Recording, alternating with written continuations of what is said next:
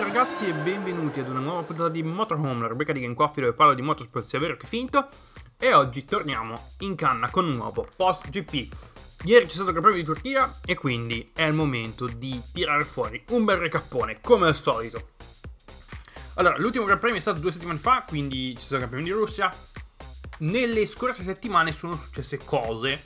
Uh, ho due punti in particolare molto importanti, ovvero uh, Formula 1 Liberty Media, il corpo organizzativo della Formula 1, ha stretto un accordo da 10 anni con il governo del Qatar per avere un GP all'interno dello Stato. Da quest'anno appunto uh, ci sarà il Gran Premio del Qatar e quest'anno verrà disputato nella data in cui sarebbe disputato il Gran Premio dell'Australia e verrà disputato Angeles International Circus. Cioè il circuito nazionale di Los Angeles, per chi conosce il motomondiale sa esattamente di che circuito sto parlando. Per chi non lo sapesse invece, per chi non segue il mondo a due ruote, il Angeles International Circuit è un circuito appunto um, che si trova a Los Angeles in Qatar e, um, ed è un impianto che è stato costruito nel 2004, 2003. Uh, nel 2004 c'è stata la, prima gara, appunto, primo campione del Qatar. Uh, e dal 2008 il campione di Qatar, del Qatar si fa in notturna. Che magari ci sia la possibilità che il Gran Premio del Qatar in Formula 1 sia una gara notturna, non si sa, molto probabilmente, perché comunque le temperature sono molto alte uh, all'interno di... Uh, comunque le temperature all'interno del, del, Medio Oriente comunque sono molto alte anche verso la fine dell'anno e quindi il trittico finale di, uh, di campionato sarà, del campionato sarà appunto interamente disputato al, nel Medio Oriente. Los Angeles, Jeddah e Abu Dhabi. Quindi quest'anno sarà probabilmente il campionato che arriverà, come dicono gli inglesi, to the wire, quindi sarà un campionato che verrà deciso all'ultimo Gran Premio. Un'altra notizia che è venuta fuori durante le scorse settimane è che la famiglia Andretti ha mostrato interesse ad acquisire la maggioranza del gruppo Sauber, quindi potrebbe esserci un altro team americano all'interno della Formula 1. Questo non si sa ancora perché sono tutte indiscrezioni, però uh, la famiglia Andretti, specialmente uh, Mario Andretti, campione, ex campione di Formula 1, ha corso in NASCAR, ha corso in IndyCar ovviamente, ha vinto, è stato l'unico pilota ad aver vinto uh, Mondiale Formula 1, la 500 miglia di Napoli e la 500 miglia di Daytona, quindi un record che solo lui al momento ottiene e um, possiede ed è un prospetto molto interessante, questo potrebbe anche darci un'idea di come di come appunto la situazione potrebbe eh, svilupparsi nei prossimi anni. Tra l'altro Alfa Romeo è l'unico team che non ha ancora annunciato la sua full lineup. Ovvero sappiamo già ehm, che Valtteri Bottas correrà appunto per eh, l'outfit eh, svizzero, però per la seconda guida non abbiamo ancora nessuna idea. Giovinazzi c'è il rischio che non rimanga, magari eh, verrà relegato un ruolo di... Um, di pilota di riserva in Ferrari o uh, a pilota di riserva all'interno della Romeo. C'è gente che vorrebbe Kubica al posto di Giovinazzi, però voci di corridoio danno quasi per um, ufficiale l'arrivo del cinese Guan Yuzhu uh, in, uh, in Sauber.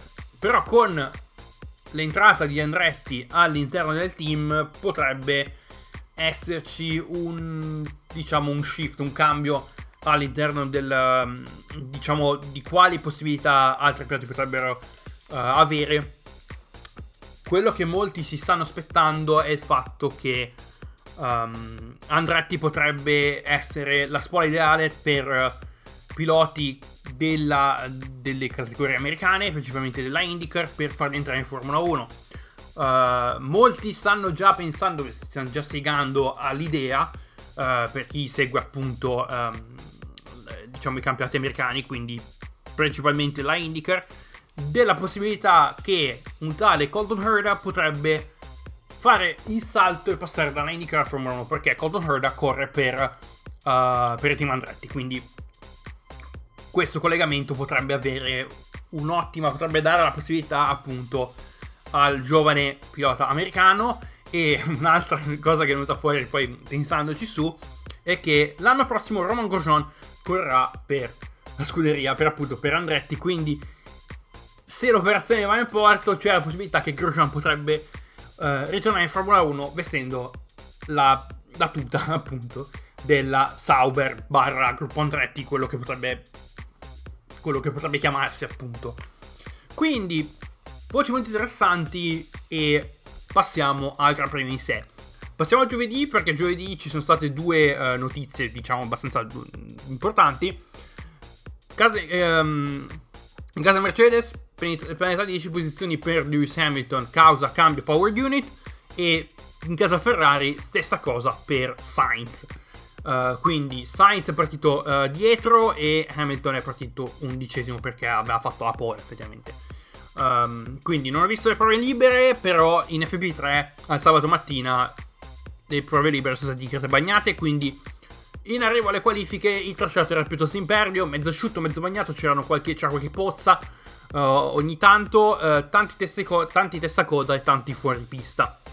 Abbiamo visto Stroll, abbiamo visto Mazepin uscire di pista due volte, abbiamo visto Max, abbiamo visto Verstappen perderla in curva 1, insomma tracciato molto molto molto impervio e uh, si è dimostrato subito un talone d'Achille specialmente per le McLaren perché questo weekend non hanno avuto il migliore diciamo delle, non hanno avuto il migliore delle prestazioni. Infatti Ricciardo è uscito in Q1 poi durante, la, durante sabato sera um, venuto fuori che uh, Ricciardo avrebbe avuto avrebbe stato una nuova power unit uh, sulla sua McLaren e sarebbe partito dal fondo Hamilton vuole segnare il miglior tempo che in questo caso gli vale l'undicesima casella, caso penalità, e uh, Bottas eredita la pole position. Tutto sommato queste qualifiche sono state una palla perché veramente è stato, non lo so, è, è stato abbastanza noioso, non, non, è successo nulla di particolare, cioè uh, non, non, ci sono stati degli upset incredibili, l'unico diciamo tra virgolette upset è stato uh, Ricciardo fuori in Q1, ma non, non ero neanche scioccato, scioccato più di tanto perché generalmente le McLaren in Turchia uh, non sono non sono quelle McLaren le prestazioni in Turchia non sono delle migliori quindi purtroppo è andato così. Partiamo appunto andiamo alla gara ovvero gara di carta bagnata infatti um, la, il tracciato era era assolutamente bagnato. Non pioveva ma c'era quella specie di pioggerellina classica che bagna tantissimo. E infatti appunto la gara è stata dichiarata bagnata. Partenza, primo giro, Gasly tocca Alonso in curva 1, lo spagnolo finisce in testa coda. Vengono dati 5 secondi di penalità al francese che non avrei dato, mi è sembrato più incidente di gara perché uh, alla prima curva in quella situazione erano in tre, c'era Perez a sinistra, Perez all'interno, Gasly al centro e Alonso all'esterno per dare spazio, per lasciare spazio a Perez.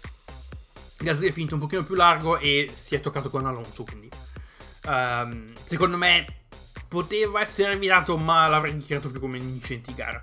E sempre nello stesso primo giro, Alonso tocca Schumacher facendolo finire in testa coda, dato che Alonso era finito in testa coda ed è eh, rientrato alla. Ehm, diciamo, è entrato uh, dietro, ne, dietro e appunto quello è stato un incidente evitabile e infatti uh, ad Alonso sono stati dati 5 secondi di penalità.